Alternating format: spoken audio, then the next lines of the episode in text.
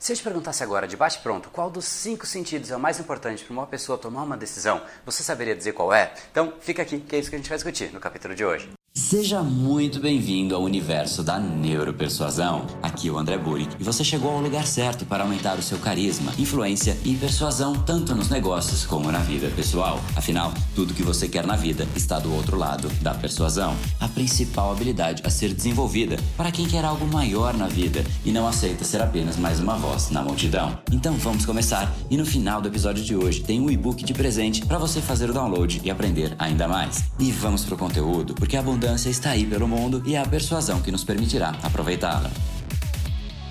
Fala pessoal, André do Brain Power Academia Cerebral, criador do método Neuropersuasão. E esse é mais um dos capítulos diários da série Neuropersuasão, para você aprender uma nova ferramenta, colocar em prática e se tornar uma pessoa muito mais impactante, muito mais influente. E hoje a gente vai falar sobre os cinco sentidos. Qual será desses cinco sentidos que impacta mais no processo decisório do cérebro humano? E eu já te adianto que não existe uma resposta, porque cada pessoa tem um sentido que prevalece um pouco mais. Se a gente for olhar de uma maneira um pouco mais genérica, a visão talvez seria o sentido que mais prevalece, mas tem pessoas que são muito mais cinestéticas sinestésicas, nem gostam de fazer compras online, porque elas gostam de, de fato pegar o produto, experimentar, ver a textura. E se elas vão fazer uma compra online, isso não é possível. Então, cada pessoa tem algum sentido que prevalece mais e a gente tem sim que se preocupar com todos os sentidos. Inclusive, tem um experimento que foi feito nos Estados Unidos que eu achei bastante interessante. Basicamente, o que foi feito foi um reordenamento das cozinhas das pessoas. E basicamente o que foi feito foi o seguinte: para metade do grupo das pessoas que participaram desse experimento, na cozinha dessas pessoas pessoas, os alimentos que eram mais saudáveis foram colocados em lugares um pouco mais reservados, menos visíveis,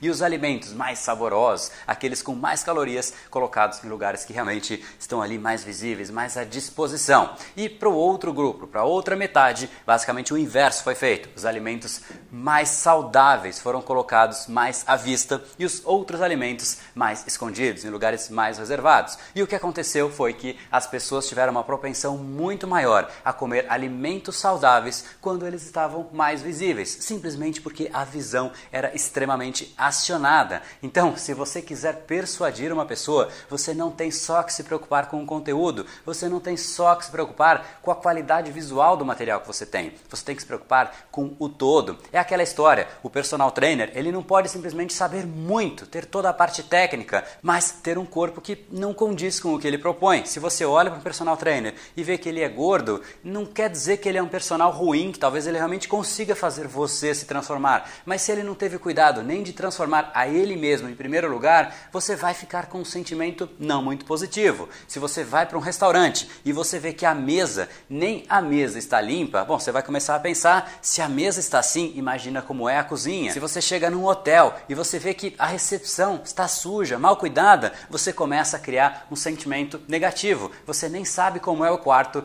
mas você pensa, se a recepção está assim, imagina como é o quarto. Então é isso que você tem que se preocupar. Qual é a experiência? Como um todo da pessoa que está na sua frente. Você tem que estimular essa pessoa através dos cinco sentidos. E como é que você faz isso? Você fica olhando para um produto, você fala, mas como é que através deste meu produto eu estimulo os cinco sentidos de uma pessoa? Não é através do seu produto, é através da transformação que o seu produto oferece, o seu produto, o seu serviço, você mesmo, as suas ideias, o seu projeto. Qual é a transformação que tudo isso vai oferecer para aquela pessoa? De repente, é um novo estilo de vida. Então você tem que corresponder a esse estilo de vida. Se você oferece um produto que transforma a vida de uma pessoa e você tem uma vida que não é muito positiva e as pessoas percebem isso, automaticamente elas vão pensar: bom, se ele não conseguiu transformar nem a própria vida, por que é que eu vou adquirir esse produto para transformar a minha vida? Então é essa reflexão que eu gostaria que você tivesse. Analise a sua pessoa, os seus projetos, os seus produtos, a sua empresa e veja se realmente eles correspondem à transformação que está sendo proposta para as outras pessoas. Se ainda ainda não tiver alinhado, você tem que fazer pelo menos um plano de ação para você corrigir isso imediatamente, porque se as coisas estiverem desalinhadas, as pessoas vão perceber e isso vai gerar um sentimento muito negativo na pessoa, talvez de desconfiança, talvez até de descrença em relação a você. Então você tem de fato que trabalhar para fazer as coisas ficarem muito sinérgicas, porque, repito,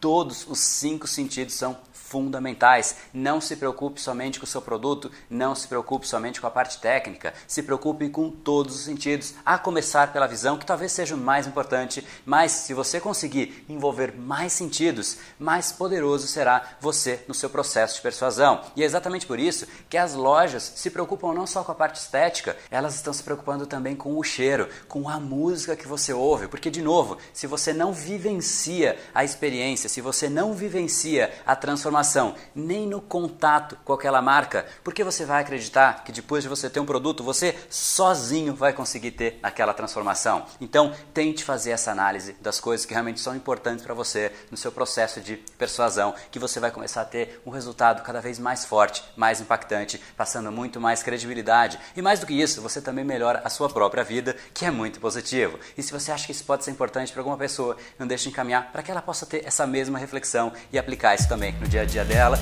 E esse foi o episódio de hoje. Como falamos no começo, a abundância está aí pelo mundo. Se não está em você como você gostaria, é porque falta o imã para atraí-la. Portanto, não perca mais tempo e venha conhecer a persuasão mais profunda de todas, a neuropersuasão. Conheça agora mais técnicas baixando seu e-book gratuito em neuropersuasão.com.br/podcast. E não perca a próxima semana da persuasão. Será uma semana de aulas cobrindo em profundidade o método neuropersuasão, que envolve neurociência, neuroeconomia programação neurolinguística, para você efetivamente ter todas as ferramentas e levar a sua influência e os seus resultados para um outro patamar. Se inscreva em neuropersuasão.com.br/semana. E para acompanhar toda a ação, não deixe de seguir o Brain Power nas outras redes sociais. Os links estão todos na descrição deste episódio. Nos encontramos novamente no próximo episódio e até lá, você já sabe, eu estou aguardando ansiosamente a sua opinião sobre este podcast nos comentários do iTunes. Até mais e lembre-se, tudo que você quer está do outro lado da persuasão. Um oferecimento de Brain Power, a sua academia cerebral. No brain, no gain.